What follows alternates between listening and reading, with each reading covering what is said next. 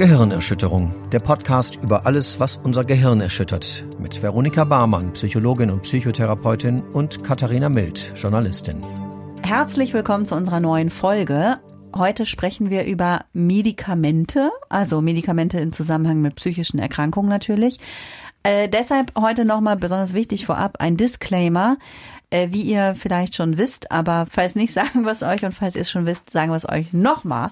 Wir sind keine Ärztinnen und Ärzte, also ähm, Empfehlungen von uns sowie generell aus dem Internet und auch Infos aus Podcasts sind nicht valide. Falls ihr eine wirkliche Einschätzung und Beratung braucht, dann wendet euch auf jeden Fall an einen Facharzt oder eine Fachärztin.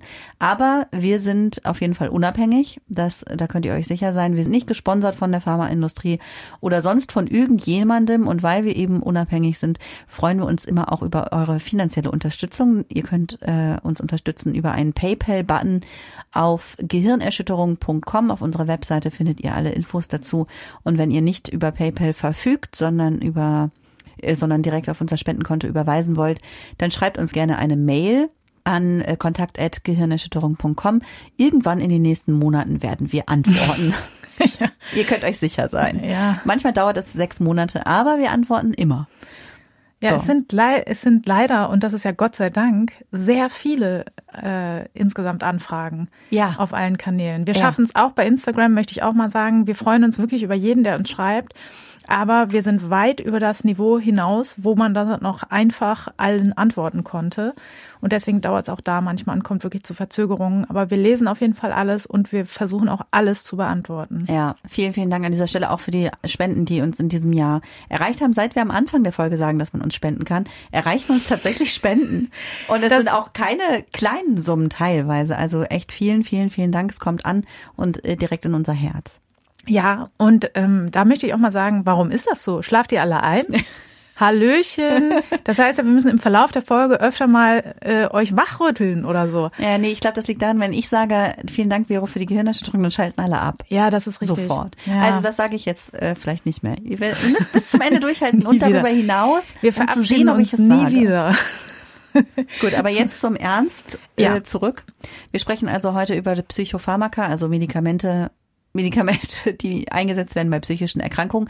Gibt es überhaupt diese Gruppe Psychopharmaka?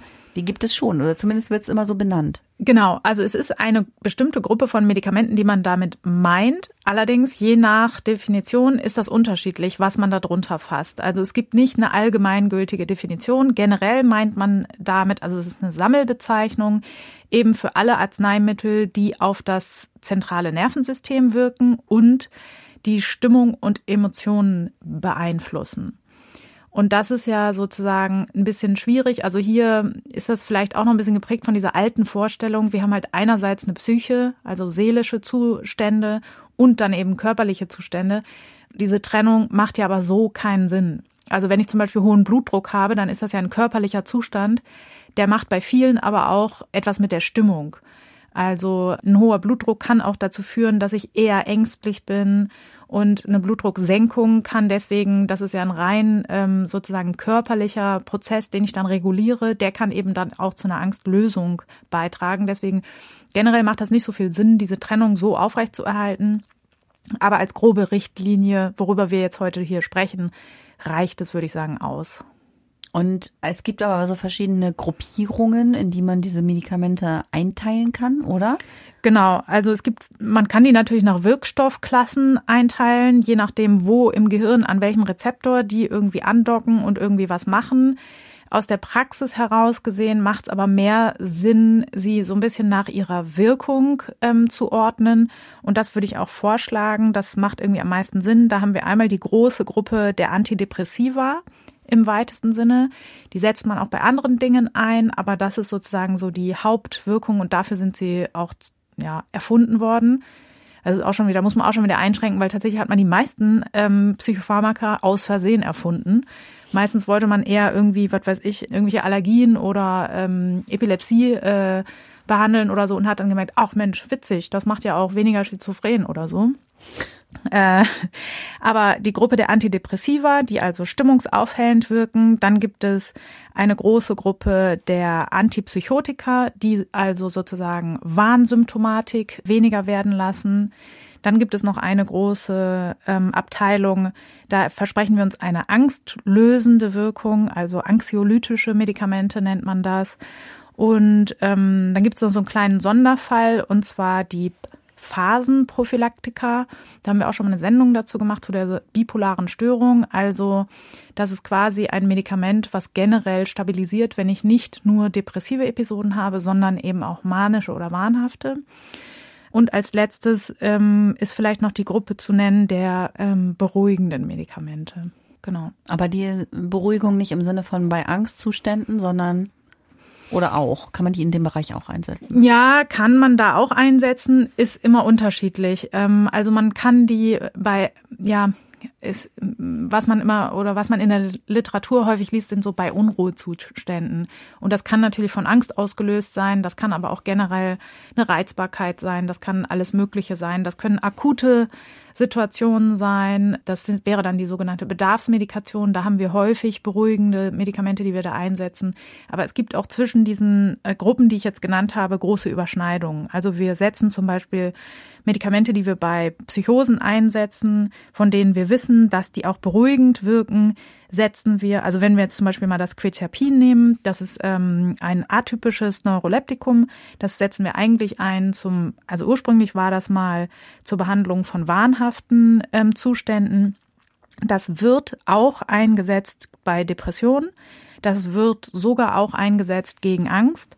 Und es wird auch eingesetzt ähm, einfach zur ähm, Beruhigung oder zum Schlafanstoßen oder ähnlichem. Und deswegen daran kann man schon sehen, ne, wir nutzen diese meisten, die meisten dieser Medikamente nicht nur für einen Zustand, sondern für mehrere Sachen. Wir versuchen dann auch, je nachdem, was ein Patient hat, eben auch das Passende zu finden. Und wenn jemand zum Beispiel dann zu Unruhe auch neigt, dann kann man halt ein anderes Antidepressivum nehmen als jemand, der eher agitiert ist zum Beispiel. Und so versucht man da sozusagen individuelle Lösungen zu finden. Ja, das klingt, als wäre es auf jeden Fall sehr vielfältig, der Markt, das Angebot. Äh, und wahrscheinlich gar nicht so einfach immer für die einzelne Person, die einzelnen Symptome, äh, die einzelnen Symptome dann das passende Medikament rauszufiltern, oder? Ja, auf jeden Fall. Das ist, ja, ich würde sogar sagen, das ist eine richtige Kunst, so. Und das liegt zum einen daran, dass natürlich jeder Mensch unterschiedlich ist. Auch was jeder Mensch empfindet, ist dann eben unterschiedlich. Und das äh, zweite ist aber eine eigentlich sehr unangenehmer Fakt. Man kann es einfach nicht wegdiskutieren. Wir wissen leider über viele Prozesse im Gehirn zu wenig Bescheid und dementsprechend wissen wir auch nicht über die Wirkweise von den Medikamenten richtig gut Bescheid. Wir haben immer so Ahnungen, woran könnte es liegen, ähm, aber so richtig aufgeklärt bis zum bis ins letzte Detail auf äh, Stoffebene ist eben der Wirkmechanismus nicht weswegen uns nichts anderes übrig bleibt, als häufig einfach so ein bisschen zu gucken, ähm, Trial and Error mäßig, was wirkt bei wem wie, ähm, profitiert jemand, profitiert er nicht und ähm, genau. Also einerseits liegt das an der Unterschiedlichkeit ähm, von uns Menschen und zweitens leider an unserer Unwissenheit. Ja. Wann ist denn überhaupt so der Zeitpunkt, wo man sagt, hier bei dieser Erkrankung oder bei dem Leidensdruck oder bei, weiß weiß ich, dem und dem Zustand, ist es jetzt überhaupt angesagt, ein Medikament einzunehmen? Also wo verläuft sozusagen die Grenze? Ich meine, wird wahrscheinlich auch jeder Behandler, jede Behandlerin so ein bisschen anders entscheiden, aber äh, was ist so dein Weg? Ja, jeder Behandler, jede Behandlerin wird es anders entscheiden. Ich finde, wichtiger ist, jeder Mensch entscheidet das für sich anders. Also, und das ist eigentlich mein Ziel, ist meistens, ich darf ja auch als Psychologin hier in Deutschland gar keine Medikamente verschreiben. Also theoretisch könnte mein Fachwissen auch dabei aufhören, dass ich sage, bei Depressionen gerne ein Antidepressivum, bei Psychosen gerne ein Neuroleptikum und, ne, also mehr muss ich eigentlich gar nicht wissen. Aber ich finde sozusagen, der Idealzustand ist, dass Patienten so gut aufgeklärt sind, dass sie die Risiken, den Kosten- und Nutzenfaktor für sich selber gut abwägen können. Und dann muss jeder eine individuelle Entscheidung treffen, weil es muss ja auch jeder mit den Nebenwirkungen dann klarkommen. Also ich kann ja als äh, Behandlerin vielleicht sagen, ja, es wäre super, wenn Sie dieses und jenes Medikament nehmen. Ähm, das wäre, Sie haben jetzt Angst und Depressionen zum Beispiel. Äh, deswegen wäre es cool, wenn Sie Opipramol sich verschreiben lassen. Also das darf ich auch gar nicht empfehlen tatsächlich. Die individuelle Entscheidung, welches Medikament, das dürfen eben in Deutschland nur Ärzte. Ähm, aber das würde jetzt theoretisch äh, der behandelnde Psychiater oder der Hausarzt empfehlen. Und das würde vielleicht auch die Symptomatik, die betreffende, gut angehen. Aber die äh, Nebenwirkung Mundtrockenheit zum Beispiel ist vielleicht bei dem speziellen Patienten enorm. Und wenn man den ganzen Tag das Gefühl hat, oh Gott, ich muss literweise Wasser trinken, ich komme überhaupt nicht dagegen an, das kann extrem unangenehm sein, dann kann das sein, dass jemand sagt, okay, das ist zwar angstlösend, das hat mir jetzt geholfen, aber ich komme mit dieser Nebenwirkung einfach nicht klar. Und deswegen ist das, finde ich, eine einfach sehr individuelle Entscheidung. Mhm. Also es gibt ein paar Momente, wo ich schon als Behandlerin, sage ich mal, mich sehr freue, weil eigentlich für alle psychischen Probleme ähm, würde ich natürlich, das ist ja aber auch, ne, ich bin natürlich gebiased, so würde ich immer kognitive Verhaltenstherapie empfehlen. Ne? Und das ist auch eigentlich nachgewiesen bei den meisten Störungen, dass das hilft. Aber es gibt eben gewisse Fälle, wo die Kombination von Medikamenten und kognitiver Therapie vorteilhafter ist. Und das ist auch das, was man in der Praxis dann schon merkt, wenn jemand jetzt zum Beispiel sehr, sehr schwere Depressionen hat. Dann ähm, fange ich mit den Basics, mit dem an zu arbeiten, ne? Tagesstruktur. Es wäre super, wenn Sie zu der gleichen Zeit aufstehen würden. Es wäre super, wenn Sie keine Tagesschläfchen machen würden und so weiter. Wenn jemand aber so schwer erkrankt ist, dass er das nicht umsetzen kann, ähm, respektive, dass er in den Sitzungen zum Beispiel bei mir in der Therapie sitzt und nach zehn Minuten ist die Konzentrationsfähigkeit beendet. So, der kann nicht mehr zuhören. Dann kann ja Psychotherapie noch so wirksam sein. Ich kann ja damit nicht heilen dann. Ich kann das überhaupt nicht umsetzen. Und in solchen Fällen empfehle ich schon auch ähm, mindestens den Gang zum Psychiater, um sich beraten zu lassen ich habe das sehr, sehr oft erlebt eben, dass dann ein Medikament, was leicht den Antrieb ähm, steigert, also man muss auch sagen, Antidepressiva sind jetzt keine Wunderpillen, die irgendwie Glück in Tüten sind oder so. Ne? Also es ist jetzt nicht, dass man die dann einschmeißt und dann geht's einem fantastisch, sondern das kann zum Beispiel sein, dass das den Antrieb leicht steigert. Das kann aber dieses Mühe sein, was der Person das möglich macht, morgens wirklich um neun aufzustehen und wirklich durch den Tag zu kommen, bis man um acht irgendwie tot umfällt oder so. Ne? Und ähm, wenn das dann ineinander greift, dann kann das insgesamt eben total wirksam sein, dass man dieses Medikament genommen hat und man hätte ansonsten nicht so gute Ergebnisse erzielt. Und deswegen ähm, auf deine Frage zurückzukommen, also bei schweren Depressionen würde ich das immer empfehlen. Ähm, und da ist es aber auch so, manche Leute sagen dann, ich, ich, Medikamente, das geht für mich gar nicht. Und ähm, das gibt es auch, dass Leute sozusagen ähm, die Bewertung des, der Tatsache, dass sie Medikamente nehmen, so negativ sich auf das Selbstbild ausprägt, dass es auch keinen Nutzen gibt. Ne? Jemand fühlt sich so als Loser äh, oder so, und das mag ja an dem individuellen Wertesystem liegen, dass es dann keinen Nutzen gibt. Und da sage ich auch immer, Sie müssen das nicht machen, aber dann müssen Sie hier mitmachen. Ne? Also dann, also ich vergleiche das auch immer so ein bisschen, ähm, wenn man sich das Bein bricht, kommt man halt ja rein theoretisch auch ohne Krücken klar. Ne? Du kannst dann halt über den Boden robben oder hüpfen auf einem Bein oder dich irgendwo langhangeln, das ist ja möglich. Aber jeder Mensch würde ja sagen, mein Gott, nimm doch Krücken. Es würde aber auch keiner auf die Idee kommen und sagen, ja, die heilen jetzt den Beinbruch. Natürlich nicht, ne? Aber sie ermöglichen vielleicht, dass du zu deiner Therapie humpeln kannst oder eine gute Physio dann machen kannst oder so, ne? Und deswegen, also bei sehr schweren Depressionen ist das schon in der Regel eine sinnvolle Idee. Ähm, bei wahnhaften Zuständen ist das auch was, ähm, dass man häufig sozusagen mehr Risiko eingeht ohne Medikation.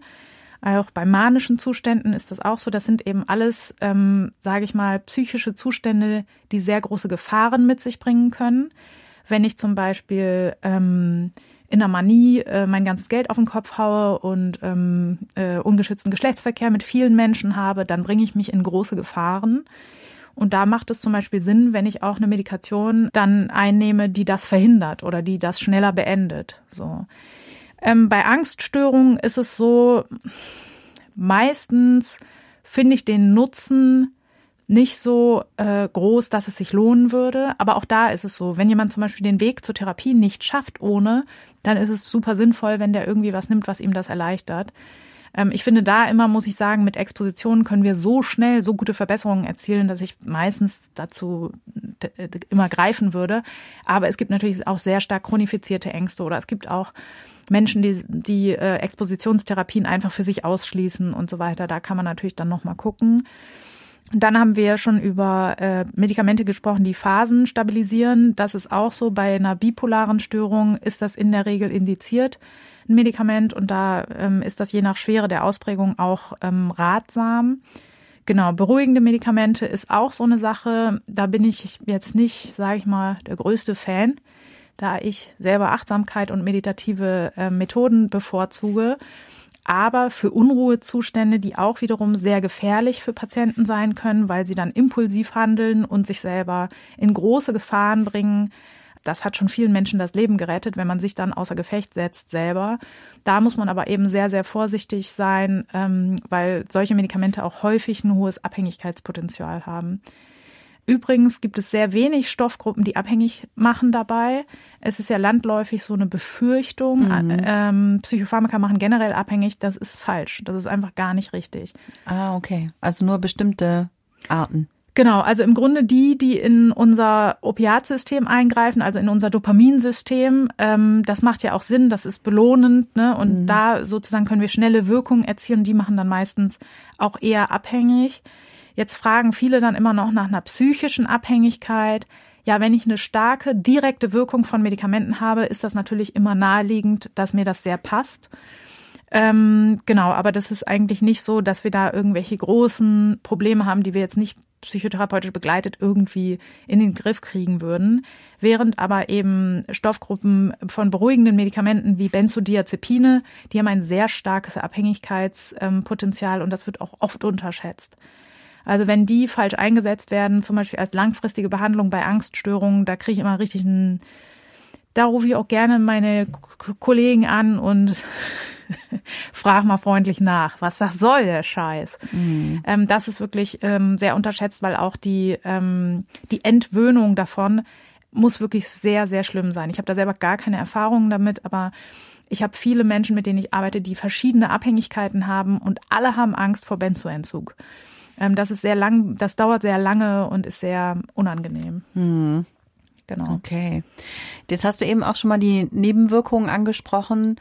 Und ähm, das ist natürlich jetzt was, wo, um auf, kurz auf dein Bild zurückzukommen mit dem Beinbruch und den Krücken. Die mhm. Krücken machen halt nicht so viele Nebenwirkungen, sage ich mal, in der Regel. Außer dass man vielleicht auch Blasen an ja, dass man so genau die ne, oder auch Muskelkater in den Armen könnte man bekommen oder ja. so.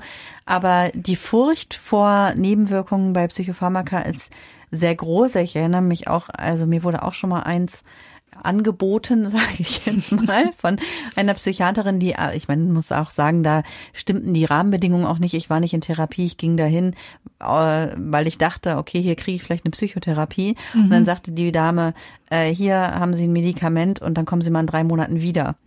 Und ist super. Ist immer, ist immer super. Vor allen Dingen genau. ein Medikament, was du noch nie genommen hast und dann nach drei Monaten das erste Mal wieder gucken. Ja, ja. War, war damals nicht ganz so sinnvoll. Naja, auf jeden Fall. Und ich erinnere mich, dass ich den Beipackzettel gelesen habe mit den Nebenwirkungen und dachte, okay, also dieses Medikament möchte ich nicht nehmen. So. Ja. Aber das ist, erstens ist es 20 Jahre her. Fast nicht ganz, aber fast, es ist fast 20 Jahre her. Äh, und zweitens ist es ja jetzt auch nur ein Beispiel, ein Medikament gewesen. Ja. Wie ist es denn generell mit Nebenwirkungen? Also äh, ist wahrscheinlich schwierig pauschal zu beantworten, aber ja, mit wie, was für Nebenwirkungen äh, muss man da rechnen? Genau, das ist unterschiedlich je nach Medikament und nach Mensch. Deswegen konkret kann ich jetzt im Grunde nichts sagen. Da kann ich einfach nur hier schweigen. Ähm, aber es gibt eben bestimmte ähm, Gruppen von Medikamenten, die verschiedene Nebenwirkungen als wahrscheinlich haben. Also bei den Antidepressiva, die werden, glaube ich, am häufigsten auch verschrieben, sind die ähm, typische Nebenwirkungen gerade am Anfang ist das meistens so Schwindel, Übelkeit, ähm, Appetitlosigkeit, dann dieses Durstgefühl ähm, ist sehr häufig und so weiter. Das sind eigentlich so klassische Nebenwirkungen, die viele Medikamente haben. Oft ist das aber so, dass die auch wirklich nur für einen vorübergehenden Zeitraum anhalten. Das lohnt sich dann häufig, da über diesen Punkt hinwegzugehen, ähm, weil danach eben sozusagen diese Nebenwirkungen schwächer werden und dann hat man eben gegebenenfalls eine positive Hauptwirkung. Bei Antidepressiva oder Serotonin-Wiederaufnahmehämmern, das ist so die Haupt- oder das Mittel der Wahl im Grunde, die Mittel der Wahl, die wir, die verschrieben werden, ist, äh, sind auch noch sexuelle Funktionsstörungen zu nennen, denn die führen dazu, dass ähm, wir weniger empfindsam sind ähm, auf äh, an Schleimhäuten und das hat einen großen Einfluss auf unser Erleben von Sexualität. Und zwar kriegen wir in der Regel Orgasmusstörungen. Mhm. Das sind Nebenwirkungen, die selten erfragt werden, respektive die viele nicht berichten, weil das unangenehm ist. Ne? Also wer redet schon gerne über Sex und dann auch noch über nicht funktionierenden Sex und dann auch noch über sowas Spezielles wie Orgasmusstörungen.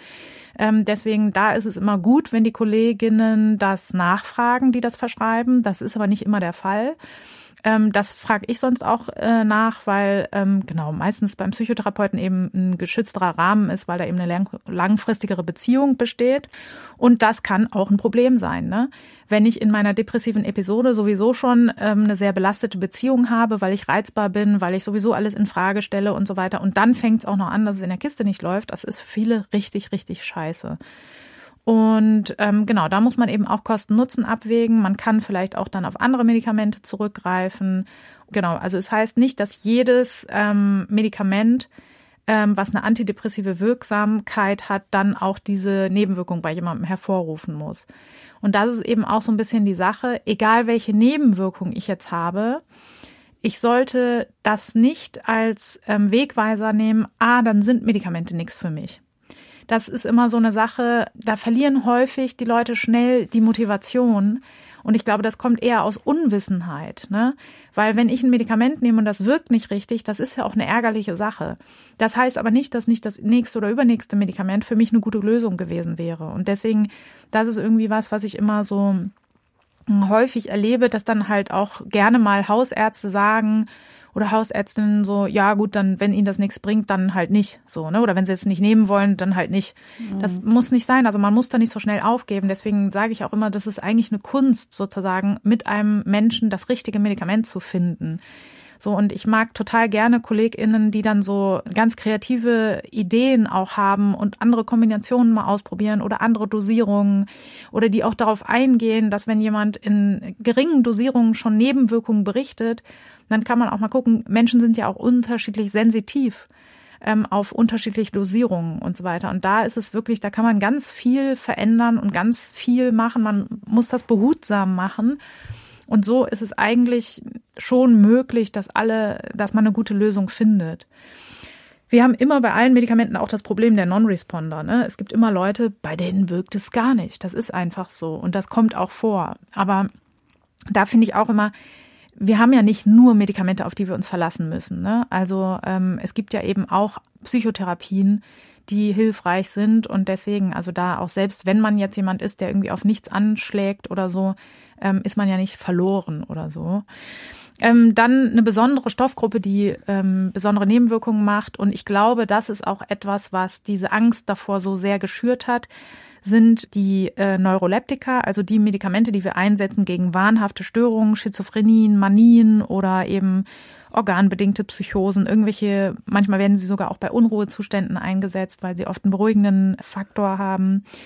Ähm, da ist es so, dass die ähm, greifen in der Regel äh, in unser Dopaminsystem ein und das können wir eben nicht gezielt machen. Also wir können nicht sagen, ich reguliere jetzt dein Dopaminsystem runter, nur an den Stellen, wo es ähm, zum Beispiel schizophrene Positivsymptomatik macht, sondern ich kann das nur für dein gesamtes Gehirn machen.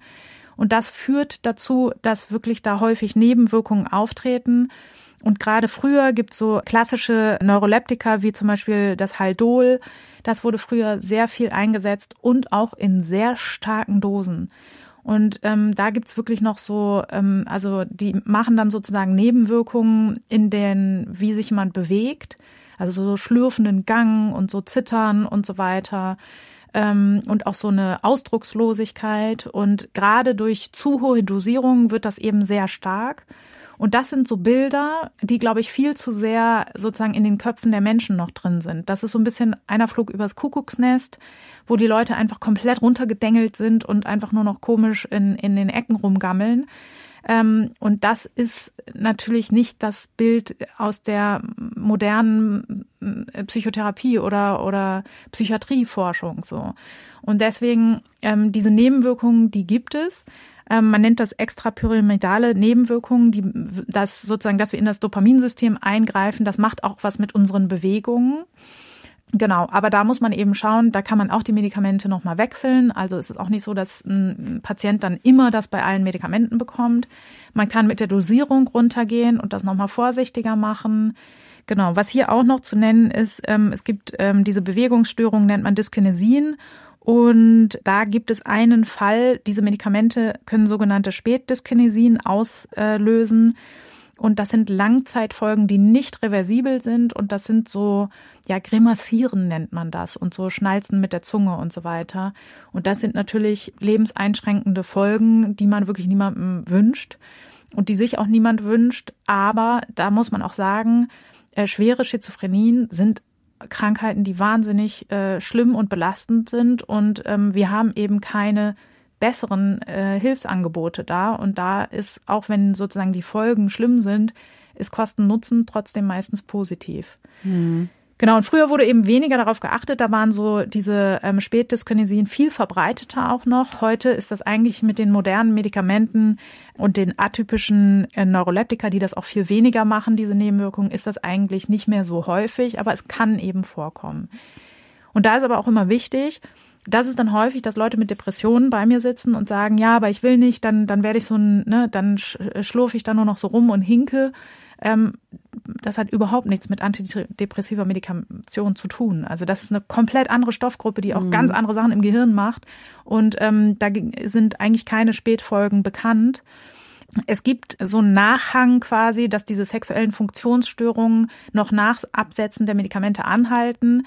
Aber ich habe jetzt zum Beispiel noch von keinem Fall gehört, dass das irreversibel gewesen wäre. Das dauert dann eine Weile, bis sich das quasi wieder, wieder erholt.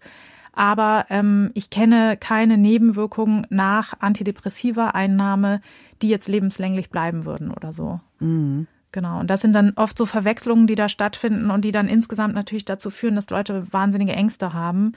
Ähm, und das ist ja unbegründet im Grunde, beziehungsweise man muss halt gut aufgeklärt sein. Man muss das genau kennen. Bei Antidepressiva gibt es stattdessen eine andere Nebenwirkung, die man gut beachten muss. Und zwar ist das so, dass viele Medikamente, also gerade die Serotonin-Wiederaufnahmehämmer, die führen dazu, dass als so nach einer Zeit von zwei Wochen der Antrieb gesteigert wird. Die Stimmung ist aber noch nicht gehoben. Und das erfolgt dann erst so vier bis sechs Wochen später. Und das hat äh, eine sehr ungünstige Nebenwirkung. Und zwar, wenn ich mein Leben immer noch genauso hoffnungslos sehe, aber plötzlich mehr Power habe, dann können eben Suizidgedanken stärker werden und auch suizidale Handlungen stärker werden. Und das ist so ein ähm, Effekt, den man natürlich nicht bei äh, einer Depression sich wünscht. Und deswegen muss man da eben sehr, sehr genau das ähm, überprüfen und deswegen ist auch ähm, das Medikament, was du damals verschrieben bekommen hast, möchte ich meinen linken Arm drauf verwetten, dass das Citalopram war. Vor 20 Jahren war es Citalopram, heute wäre es S-Citalopram. Aber zu sagen, nehmen Sie das mal und in drei Monaten sehen wir uns wieder, ist wirklich nicht gut. ist wirklich hm. gar nicht gut. Und das kann man halt sagen, wenn man weiß, ach, Sie gehen zweimal die Woche zu Ihrem Psychologen oder so. Ähm, und mit dem habe ich ja schon telefoniert, weil ich ja ein super Behandlerteam immer gründe und so weiter. Ja, ich weiß, in der Realität sind die Dinge dann oft nicht so. Aber jemandem sagen, ach, schmeißen Sie mal ein und mal gucken, was draus wird, in drei Monaten sind sie bestimmt ein bisschen fröhlicher drauf. Also das geht, geht echt gar nicht. Ja, das war ja gegen Angst, war ja nicht gegen Depression. Ja, ja, aber gut, trotzdem, aber ne? deine Laune wird ja jetzt nicht im äh, nicht, brachial ja, gewesen ja. sein, genau. Und ich weiß ja nicht, wie genau sie nachgefragt hat da, ne? Ja, ja. Wie lange wird das Gespräch gelaufen sein? Und ähm, ja, das ist einfach nicht in Ordnung so, ne? Ja. Und ähm, auch bei Angst, auch wenn du einen Serotonin-Wiederaufnahmehemmer bei Angst einnimmst, es gibt auch eine andere Nebenwirkung, dass die am Herzen etwas auftreten kann, ein Phänomen Phänomen. Das ist, ähm, nennt man die äh, QTC-Zeitverlängerung. Und das ist so ein bestimmter irregulärer Herzschlag quasi, der zu Herzrhythmusstörungen führen kann, die auch tödlich sind. Mhm. Von daher, ähm, das muss ich aber auch sagen, in der Praxis äh, sehe ich das oft, dass ähm, diese Art Medikamente verschrieben wird, ohne dass ein ähm, EKG geschrieben wird. Das ist eigentlich, äh, müsste man das machen. Mhm. Ähm, deswegen, also da ist immer ganz gut, wenn man mal nachfragt, ob man das wohl mal machen könnte, ähm, weil das zum Beispiel auch eine Nebenwirkung ist, die ist jetzt nicht mega oft. Ich habe jetzt noch keinen Fall gehört, wo ich jemanden kenne, der daran gestorben wäre oder sowas, aber es, es fällt, es gibt, also das Phänomen ist da und das muss man eigentlich auch beachten. Mhm. So, und die hat ja jetzt keine ähm, Herzanamnese bei dir gemacht oder so. Nein. Ja, eben. Das nicht der Fall. Definitiv nicht. Das ist nicht so gut. Also ich, ja. ich hätte nicht die Eier, sage ich mal. Muss ich ja auch nicht haben. Gott sei Dank. ja. Du hast eben schon äh, die, die Dosierung äh, angesprochen, wie man da so, ne, dass es manchmal auch einfach ein bisschen dauert, bis man so die richtige Dosierung gefunden hat und so weiter. Ja. Ähm, eine Frage, die uns auch äh, von unseren HörerInnen äh, erreicht hat, die wir auf Instagram nämlich vorher gefragt haben, was interessiert euch denn zu dem Thema, war auch, äh, sollte man für diese Dosierung dann äh, lieber in der Klinik sein oder geht das halt auch sozusagen zu Hause? Also bei den meisten Medikamenten geht das auch ambulant. Es wäre natürlich gut mit einer engmaschigen, eng, mit einer engmaschigen Betreuung. Genau, also ein Antidepressivum, das geht auf jeden Fall ambulant, auch eine anxiolytische Wirkung, wo wir auch Antidepressiva einsetzen, ähm, das geht auch gut ambulant. Ähm, äh, jetzt ist es so, wenn wir eine schwere wahnhafte Erkrankung haben, dann haben wir eben meistens den Fall, dass Leute in Kliniken sind. Genau, aber die gehen ja auch mit den Medikamenten nach Hause. Also der äh, Idealzustand ist ja, dass jemand nicht immer in der Klinik ist, sondern dass er gut ähm, auch ambulant betreut werden kann. Und da nehmen äh, Menschen eigentlich alle Arten von Medikamenten dabei. Also das ist gut möglich. Mhm. Und eine Frage, die uns auch erreicht hat, war so die Frage auch, wie lang soll man denn ähm, solche Medikamente nehmen? Also klar, es gibt halt eben Erkrankungen, da ist es notwendig, dass man sie immer nimmt, so. Ne? Also gerade bei wahnhaften oder? Erzähle ich jetzt Quatsch. Bei, wenn du es als Phasenprophylaktikum einsetzt, dann ist das, ähm, also und du hast eine diagnostizierte bipolare Störung, dann ist das meistens lebenslänglich. Mhm. Genau. Aber es gibt ja zum Beispiel, also eine konkrete Frage war äh, nach hochdosierten Antidepressiva, ob das irgendwann gesundheitsschädlich ist, äh, ne, wenn man sie sozusagen ja. dauerhaft einnimmt. Ja, also es ist so, dass natürlich Medikamente abgebaut werden müssen im Körper und deswegen auch Aufwand sind. Für die Leber? Genau, zum Beispiel je nachdem, wo es verstoffwechselt wird. Also es gibt Medikamente, ähm, ich glaube, dass Lithium wird über die Niere ausgeschieden und das hat mit der Leber dann gar nicht so viel zu tun, aber da können zum Beispiel die Nebennieren belastet werden. Und bei Lithium ist es auch so, es gibt eine Studie, glaube ich, die sagt, dass ähm, das Risiko, eine neue Niere zu brauchen, im ähm, Vergleich zu der Gesamtbevölkerung minimal erhöht ist.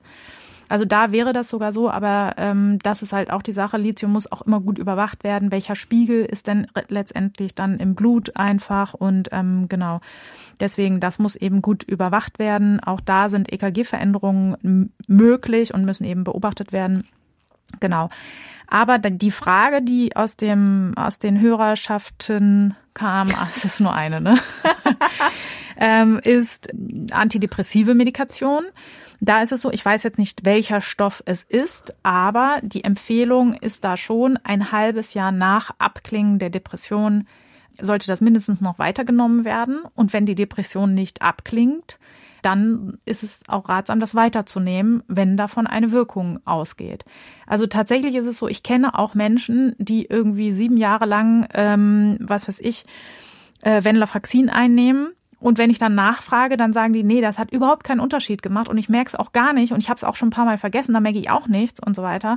Und da ist es wirklich auch mal äh, ganz günstig, mal nachzuschauen, warum wird das überhaupt genommen? Weil es so eben so Gewohnheit ist oder, oder was ist da die Sache?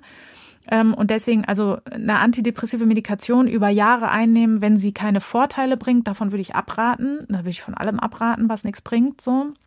Aber wenn jetzt das einen eklatanten Unterschied macht in der Schwingungsfähigkeit, in der, im Antrieb, in der, in dem, im Freudempfinden, dann geht die Kosten-Nutzen-Rechnung einfach auch hier zugunsten des Medikaments aus. Also ähm, auch da ist es so, mit antidepressiver Medikation ähm, bringe ich mich jetzt nicht früher ins Grab oder so, ich sag mal so, Zucker essen ist auch nicht gesund für uns, ne? Ähm, trotzdem macht man das ja ab und zu oder Alkohol trinken oder ähnliches. Ne? Das sind alles Dinge, die jetzt nicht super gesund sind für uns. Aber es gibt jetzt keine Studie, die sagt, wer länger als fünf Jahre antidepressive Medikation einnimmt, der hat ein höheres Sterberisiko oder so. Also generell ist, sind das keine Smarties, die man leichtfertig einwerfen sollte. Aber diese Gerüchte, die diese Ängste schüren, dass man davon äh, komplett veränderte Persönlichkeit hat oder irgendwann früher stirbt oder sowas.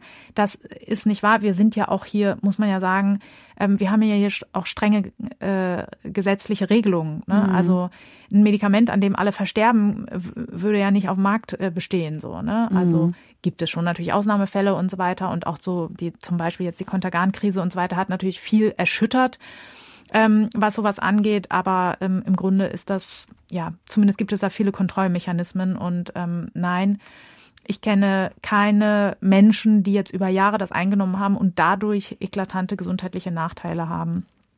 Eine Frage auch äh, von einer Hörerin war, ob Antidepressiva irgendwann nicht mehr wirken oder warum das so ist, aber davon habe ich auch noch nie gehört. Ist es aber so teilweise, dass Antidepressiva, dass die Wirkung irgendwann nachlässt, dass man auch höhere Dosierung irgendwann braucht, um, weil sich der Körper vielleicht auch gewöhnt oder so? Nee, genau. Wir haben nämlich keine Gewöhnungseffekte. Das ist nämlich auch der Grund, warum eben antidepressive Medikation in der Regel nicht abhängig macht. Ne? Also diese Gefahr, die davon ausgeht. Und das ist anders bei Benzodiazepinen. Da ist ein Gewöhnungseffekt und das merkt man auch daran, dass Patienten meistens nach höheren Dosierungen immer mehr verlangen. Genau, das haben wir hier nicht, diesen Effekt. Aber generell ist es so, also Dosierungen sind wichtig im Sinne von, also was sich eigentlich immer mal lohnt, wenn zum Beispiel ein Medikament nicht anschlägt, ist, dass man den Spiegel beobachtet. Also dass man mal äh, im Blutspiegel halt guckt, wie viel ähm, von dem Medikament kommt denn überhaupt bei mir an und das ist eben, das ist tatsächlich individuell ganz unterschiedlich. Also ich habe schon große, kräftige männliche Patienten gesehen, die mit den üblichen Dosierungen einfach nichts gemerkt haben. Und da hat man dann eben die Spiegel angeschaut oder auch Menschen, die zum Beispiel ähm, eine eingeschränkte Aufnahmefähigkeit haben durch irgendwelche Magen-OPs oder sowas. Und da ist es total sinnvoll, den Blutspiegel anzugucken und dann eben zu schauen, dann kann man ja viel genauer gucken, was macht denn welche Dosierung und dann wird auch klarer, ab wann wirkt welche Dosierung so. Und dann ist es so, ähm, generell zu den Dosierungen ist natürlich immer zu sagen, ähm, so viel wie nötig, so wenig wie möglich. Ne? Ähm, also ist es immer gut, das passiert ja aber auch in der Regel ähm, fast, also eigentlich alle diese Medikamente werden langsam aufdosiert. Also bei keinem dieser Medikamente fängst du mit der Höchstdosis an, sondern du dosierst das langsam auf, um eben auch so diese Entwicklung von Nebenwirkungen gut beobachten zu können und gegebenenfalls einzugreifen, gegenzusteuern und so weiter. Und dann wird eben auch geschaut, wenn das Medikament wirkt, genau, bringt jetzt eine Erhöhung noch eine Verbesserung? Das merken Leute eigentlich relativ stark. Also das ist meistens so, wenn man ein Medikament gefunden hat, auf das man gut reagiert, was wirklich die Stimmung ähm, verbessert, dann ist es so, dass die Menschen oft auch merken, boah, jetzt wird's irgendwie schlechter, jetzt erhöhe ich. Oder dass sie auch merken, wenn sie sagen, ach, ich gehe doch noch mal runter, vielleicht ist es zu viel. Nee, war auch wieder schlechter. Aber das sind auch Sachen, da muss man eben wirklich sehr behutsam genau schauen, weil diese Wirkweisen oft verzögert einsetzen halt. Mhm. Ne? Also genauso wie sozusagen die stimmungsaufhellende Wirkung meist erst nach sechs Wochen, vier bis sechs Wochen so einsetzt, ist es auch so, dass eben auch, wenn ich das, das finde ich mal ganz schön, wenn Leute sagen, ja, ich bin heute ganz schlecht drauf, ich habe gestern mein ähm, Citalopram vergessen, so, wo ich immer denke, ja, das ist ein Spiegelmedikament und das wird jetzt nicht innerhalb eines Tages abgerauscht sein. Also daran kann es nicht gelegen haben. Mhm.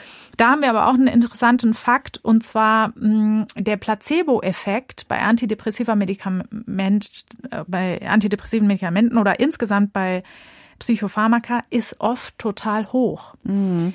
Und das liegt eben daran, weil das ja sozusagen ein Effekt ist, den ich mehr spüren muss.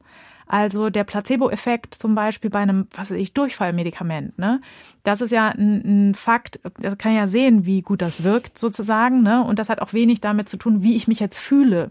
Und ähm, deswegen ist es so, dass sozusagen da der Glaube und Hoffnung hat ja so einen großen Einfluss, kann man sich ja vorstellen, auf eine depressive Symptomatik zum Beispiel, dass natürlich der Placebo-Effekt hier höher ausfallen kann als, äh, was weiß ich, wenn ich Fußpilz habe oder so, ne? Mhm. Obwohl ich da auch äh, depressiv eingeschränkt sein kann. Auch das kann sehr belastend sein. Mhm. Und ähm, deswegen ist es so, dass man sozusagen genau schauen muss, sozusagen, was nutzt jetzt ein Medikament denn genau? Und das, was du gefragt hattest, warum die Wirkung abnimmt, das weiß ich eigentlich nicht. Also diesen Effekt kann es eigentlich nicht geben, sozusagen im Sinne der Gewöhnung. Aber mhm. ich kann mir vorstellen, dass diese Frage gestellt wurde aus folgendem Grund, weil der Nutzen von antidepressiver Medikation ist umso größer, umso schwerer ich krank bin. Also bei leichten oder mittelgradigen depressiven Episoden ist tatsächlich so die Studienlage, dass sozusagen die Effektstärken so minimal sind. Also die sind schon da, die sind auch messbar, aber man muss ja dann immer noch gucken, was ist der klinische Nutzen. Ne? Mhm. Also wenn es mir jetzt zwei Prozentpunkte besser geht, dann äh, habe ich ja sozusagen in meiner Gesamtsymptomatik auch vielleicht gar nichts gewonnen. Und mhm. das ist bei leichten und mittelschweren Episoden so der Fall. Und bei schweren Episoden hilft das dann eben stärker. Und das kann natürlich sein, dass jemand sehr schwer depressiv, depressiv ist, kriegt ein Medikament, das wirkt gut, dann macht er vielleicht Psychotherapie, stellt seine Lebensumstände um und so weiter. Und dann wird das ähm, besser. Und dann ist der Unterschied zwischen Medikament und kein Medikament gar nicht mehr so groß. Mhm. Also so ja. könnte ich mir das vorstellen, aber ich weiß jetzt natürlich die Umstände nicht. Ja. Eine Frage äh, war auch, ob Medikamente Psychotherapie erschweren können, zum Beispiel, weil man weniger fühlt. Ah, gute Frage. Nein, würde ich eher sagen. Aber ich tue mich bisschen schwer damit, weil das muss man immer gucken im individuellen Einzelfall.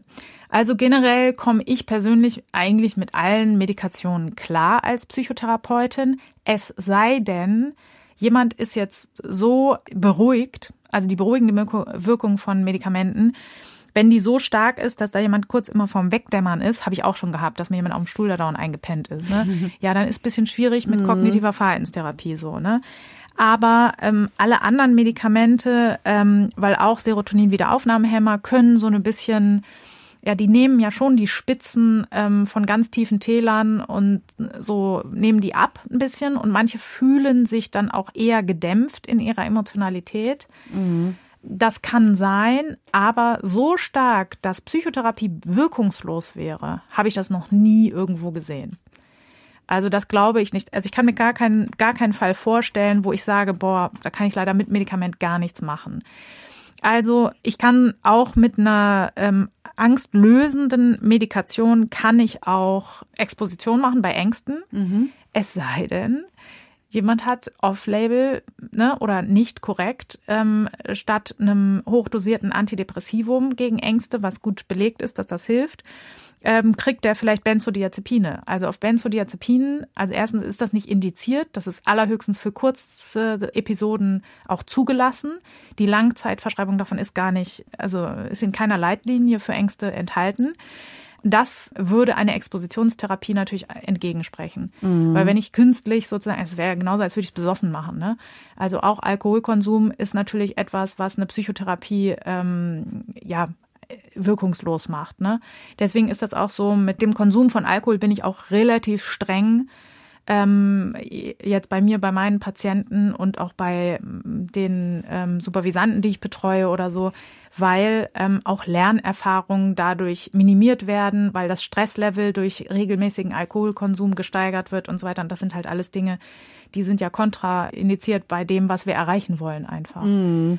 Ja, also ich kann mir nicht vorstellen, dass es ein Medikament, ein reguläres und nach Leitlinien verschriebenes Medikament gibt, ähm, was eine Psychotherapie in ihrer Wirksamkeit herabsetzen würde. Kenne ich nicht. Ja.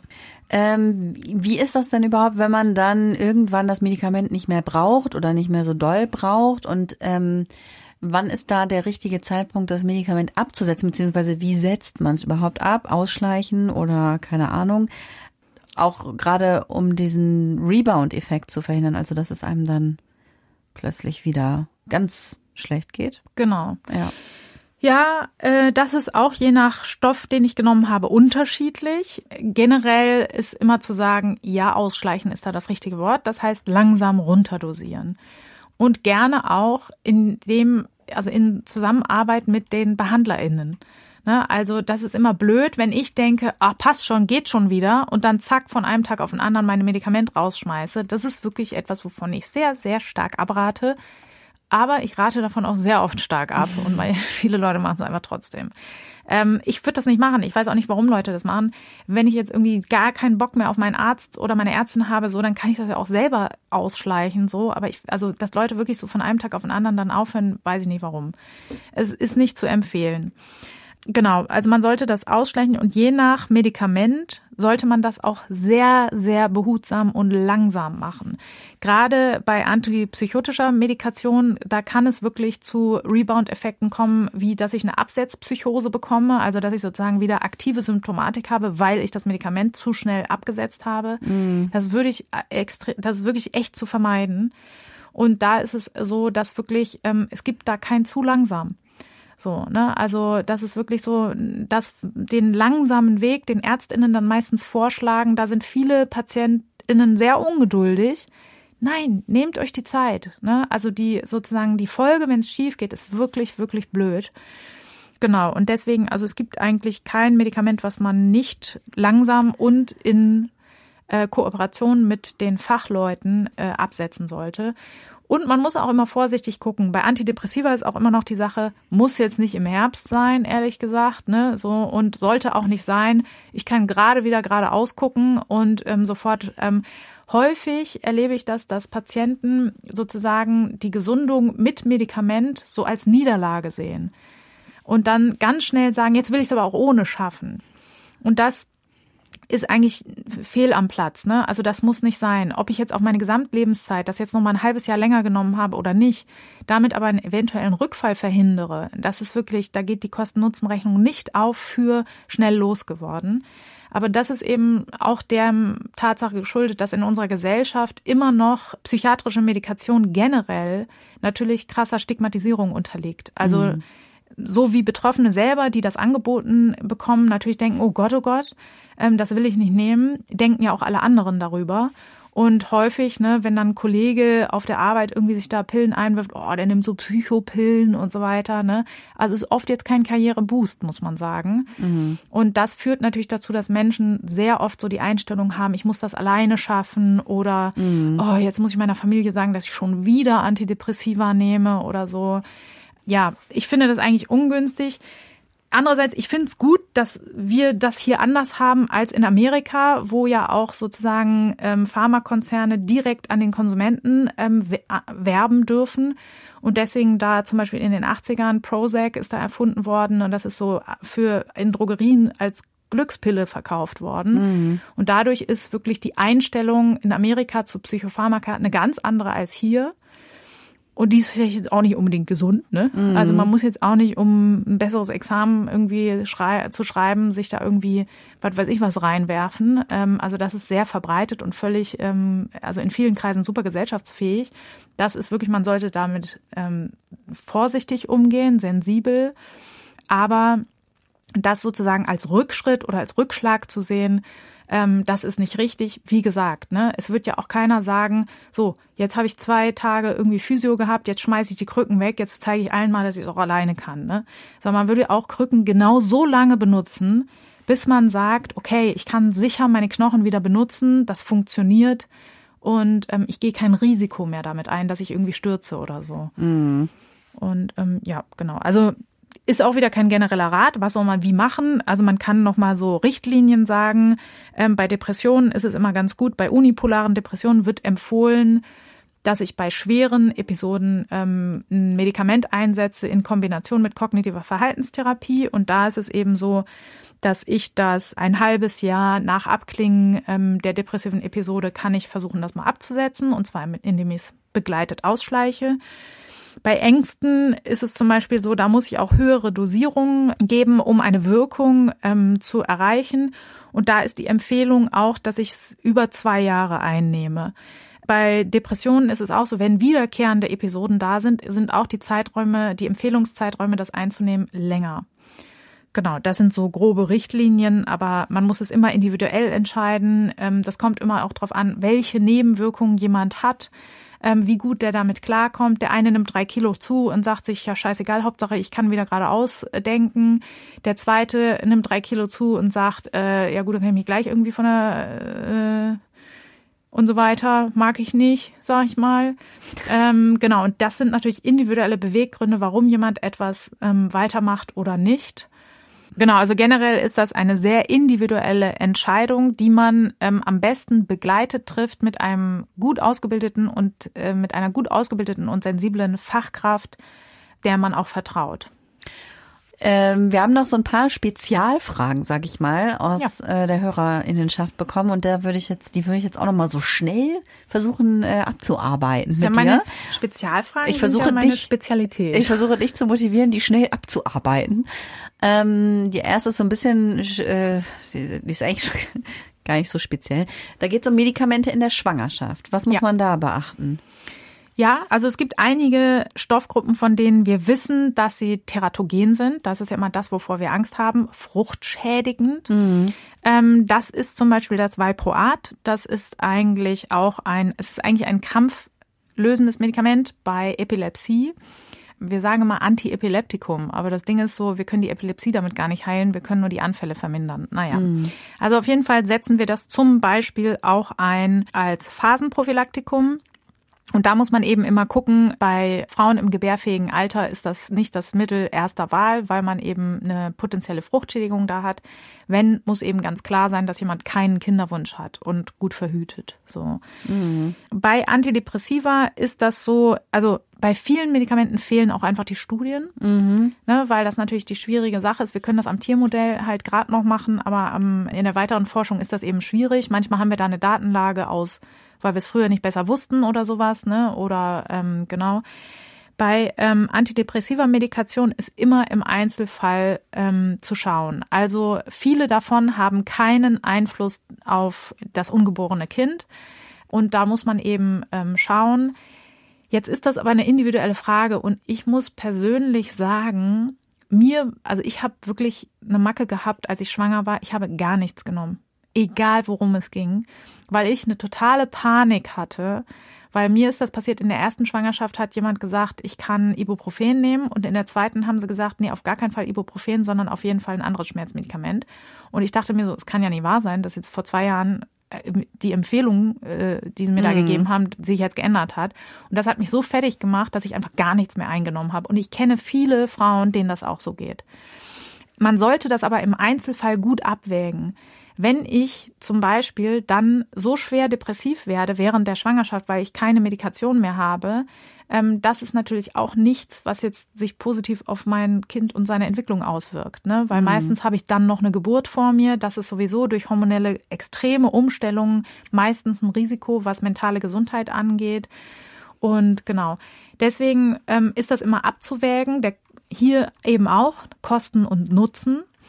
Es gibt Medikamente, die man dann nehmen kann. Das sollte mit einem, auch hier mit einer Ärztin, die das gut weiß, ne, sollte das, ähm, die sich da auskennt, sollte das besprochen werden. Ähm, und dann ist das nächste auch die Stillzeit. Da erlebe ich auch super oft, dass ähm, Ärztinnen sagen, ja, dann stillen sie halt ab und dann nehmen sie das Medikament. Das ist oft auch nicht nötig. So. Also man muss sagen, alle Psychopharmaka ähm, wirken ja auf das zentrale Nervensystem. Das heißt, sie überwinden die Blut-Hirn-Schranke und deswegen können die eigentlich alle die ähm, Plazenta überwinden. Das heißt, die landen alle im Kind. Das heißt aber nicht, dass jeder Stoff davon äh, ungeborene Kinder schädigt. Und deswegen muss man eben genau gucken, um welches Medikament geht's denn genau und wie ist da das Risiko und wie groß ist mein Nutzen davon. Mhm. So. Eine Frage ging auch. Ähm, ich sollte kurz antworten. Ne? Ja, das war sehr kurz. ja, Beinahe. So. Ja. Äh, eine Frage ist auch noch angekommen bei uns, äh, die konkret zu SSRI, die konkret mhm. SSRI betrifft. Und ja. zwar helfen diese Medikamente bei Angststörungen über den Placebo-Effekt hinaus. Ja, nach Studienlage ja. Das ist, das ist eine sehr gute kurze die Antwort. Die war sehr kurz, Vero. genau. Ja, Super. darf ich noch kurz was dazu sagen? Das kommt natürlich immer, Studienlage ist natürlich immer Durchschnittswerte. Das heißt für den Einzelnen nichts. Ne? Also ich kenne echt viele Leute, die äh, eine Angststörung haben und die in den korrekten Dosierungen ähm, Serotonin-Wiederaufnahmehämmer eingenommen haben und bei denen das keinen Nutzen bringt. Das kann trotzdem der Fall sein. Mhm. Aber in den Studien ist das, zeigt sich das Bild so, dass es ein Versuch wert ist. Und es wird gefragt nach deiner Erfahrung mit Olanzapin. Ich habe es noch nie genommen. Nee, äh, habe ich keine persönlichen Erfahrungen. Es ist ein atypisches Neuroleptikum. Ähm, was ich weiß von Patienten ist nur, dass das häufig ein Problem ist mit der Gewichtszunahme. Das ist generell ähm, bei Antipsychotika, bei den atypischen vor allen Dingen, Clozapin und Quetiapin eigentlich auch. Das hat als Nebenwirkung Gewichtszunahme und zwar nicht zu knapp. Gerade beim Clozapin sind das 15 bis 25 Kilo. Das habe ich auch schon bei Leuten erlebt. Und das ist wirklich eine Nebenwirkung, die nicht lapidar ist. Also auch gesundheitlich, ne? Das ist auch nicht gesund. Ähm, aber vor allen Dingen hat das auch oft Einfluss auf unsere Psyche.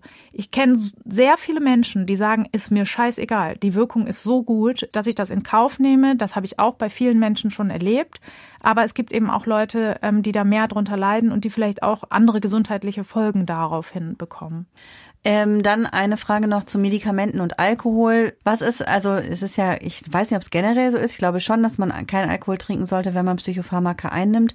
Was ist, wenn man es trotzdem tut? Genau, das ist nämlich so die Sache. Generell empfehle ich halt hier niemandem Alkohol. Und wenn ihr mentale Probleme habt, gibt es keinen scheiß Grund dafür, wirklich nicht. Aber ich weiß natürlich auch, wie es in der Praxis aussieht. Ne? Der Druck in unserer Gesellschaft ist, je nachdem, was man beruflich zum Beispiel auch macht, wahnsinnig hoch. Und deswegen haben viele das Problem, dass sie sagen, ja, aber was, wenn ich es jetzt doch so ein bisschen mache? Und viele haben auch das Problem, dass sie sagen, ja, das kann ich meine Ärztin einfach nicht fragen. So, ne? mhm. ne? Und da ist zu sagen, also generell ist natürlich Alkohol bei seelischen Erkrankungen niemals förderlich. Aber dass man halt in Kombination mit einem Medikament sofort verstirbt, ist in der Regel auch nicht der Fall. Mhm. Wo man sehr gut aufpassen sollte, sind ähm, alle Medikamente, die sedativ wirken, also alle Medikamente, die beruhigend wirken. Und das ist halt egal, welche Stoffgruppe das ist. Viele Antipsychotika wirken sehr beruhigend. Es gibt aber auch ähm, äh, antidepressive Medikationen, wie zum Beispiel äh, Mirtazapin oder so. Das wirkt auch sehr beruhigend. Ähm, da ist es immer mit Vorsicht zu genießen, weil Alkohol natürlich auch diese beruhigende Wirkung hat und das kann sich sehr stark aufpotenzieren. Mhm.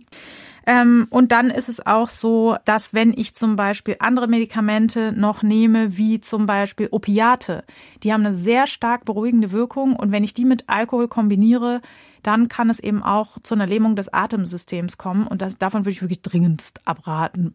So, mhm. das ist gefährlich. Das sollte man nicht machen.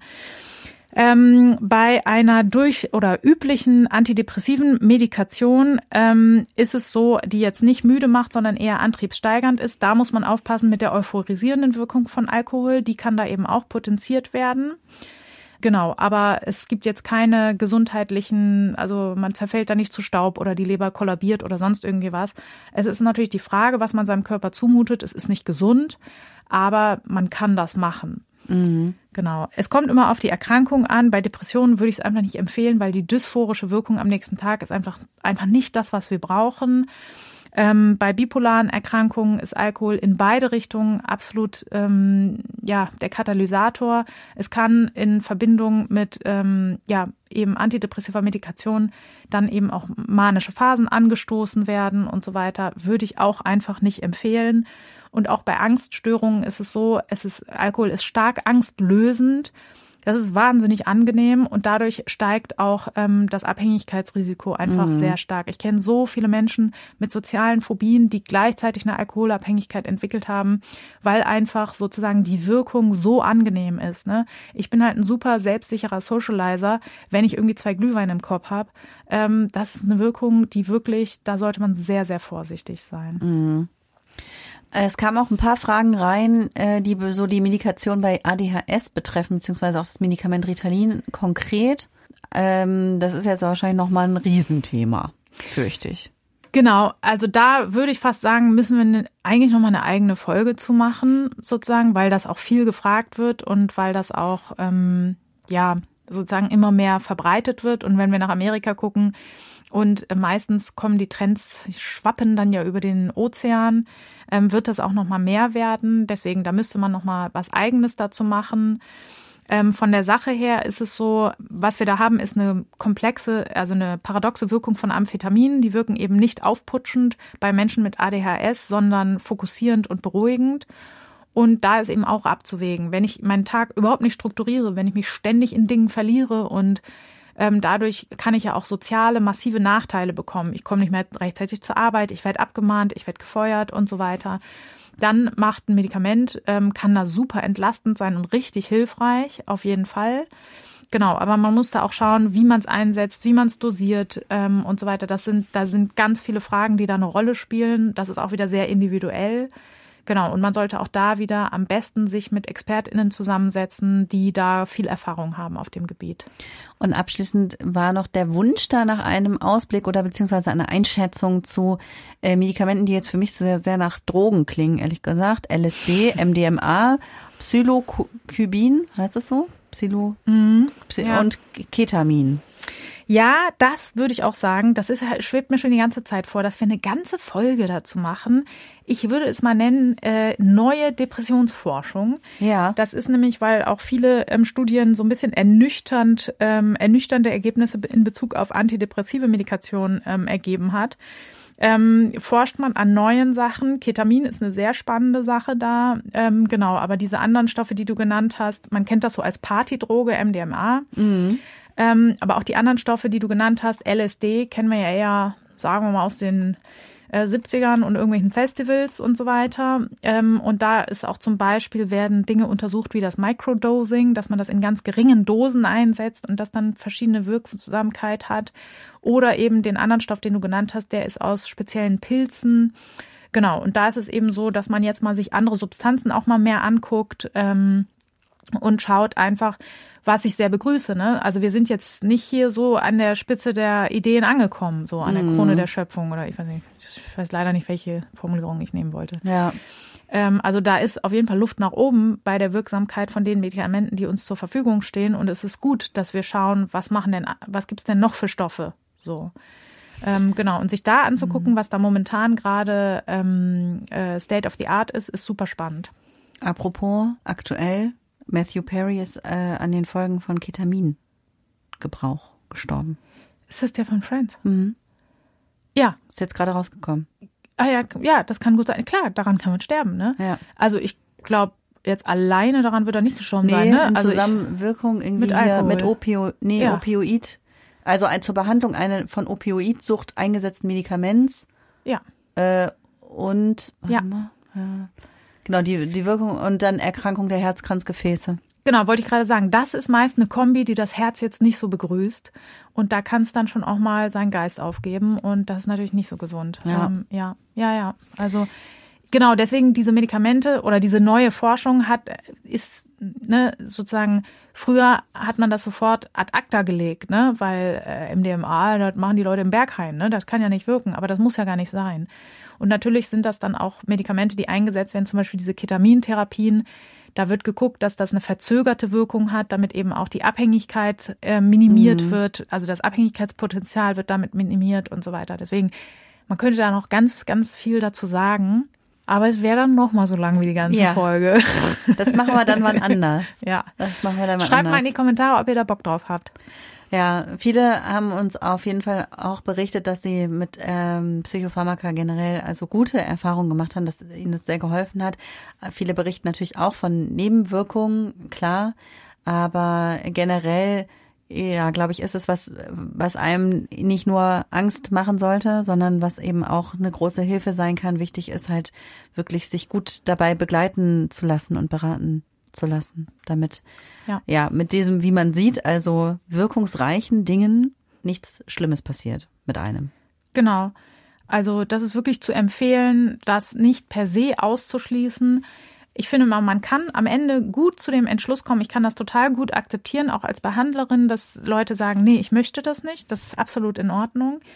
Aber ähm, das sollte aus den richtigen Informationen heraus geschehen. So und deswegen ist immer gut, sich da nochmal zu informieren. Ja, Vielen, vielen Dank, Vero, für die Gehirnerschütterung und euch da draußen vielen Dank fürs Zuhören. Jetzt schalten alle ab. genau. gesagt. Ihr könnt aber noch spenden. Ihr könnt aber noch spenden. Ihr könnt Hallo. uns auch liken. Hallo, ihr Schreibt drei, die ihr noch da seid. Habt ihr noch einen Wunsch? Wobei, manche Leute hören schon bis zum Ende, weil Ja, die die Wünsche? die kommen Ja. an. Ja, guck mal. Das gibt's auch gar nicht. Also könnt ihr gerne weiterhin machen. Wir versuchen eure Wünsche zu bearbeiten und beantworten. Unsere Liste ist zwar lang, aber äh, immer wieder schaffen wir es auch, äh, Wunschfolgen zu realisieren. genau, das war auch gewünscht. Oft. Genau. Ja, siehst du. Macht es gut und bis zur nächsten Folge. Das war Gehirnerschütterung, der Podcast über alles, was unser Gehirn erschüttert. Alle Folgen, Infos über das Projekt und wie ihr es unterstützen könnt, findet ihr auf gehirnerschütterung.com. Gehirnerschütterung mit UE.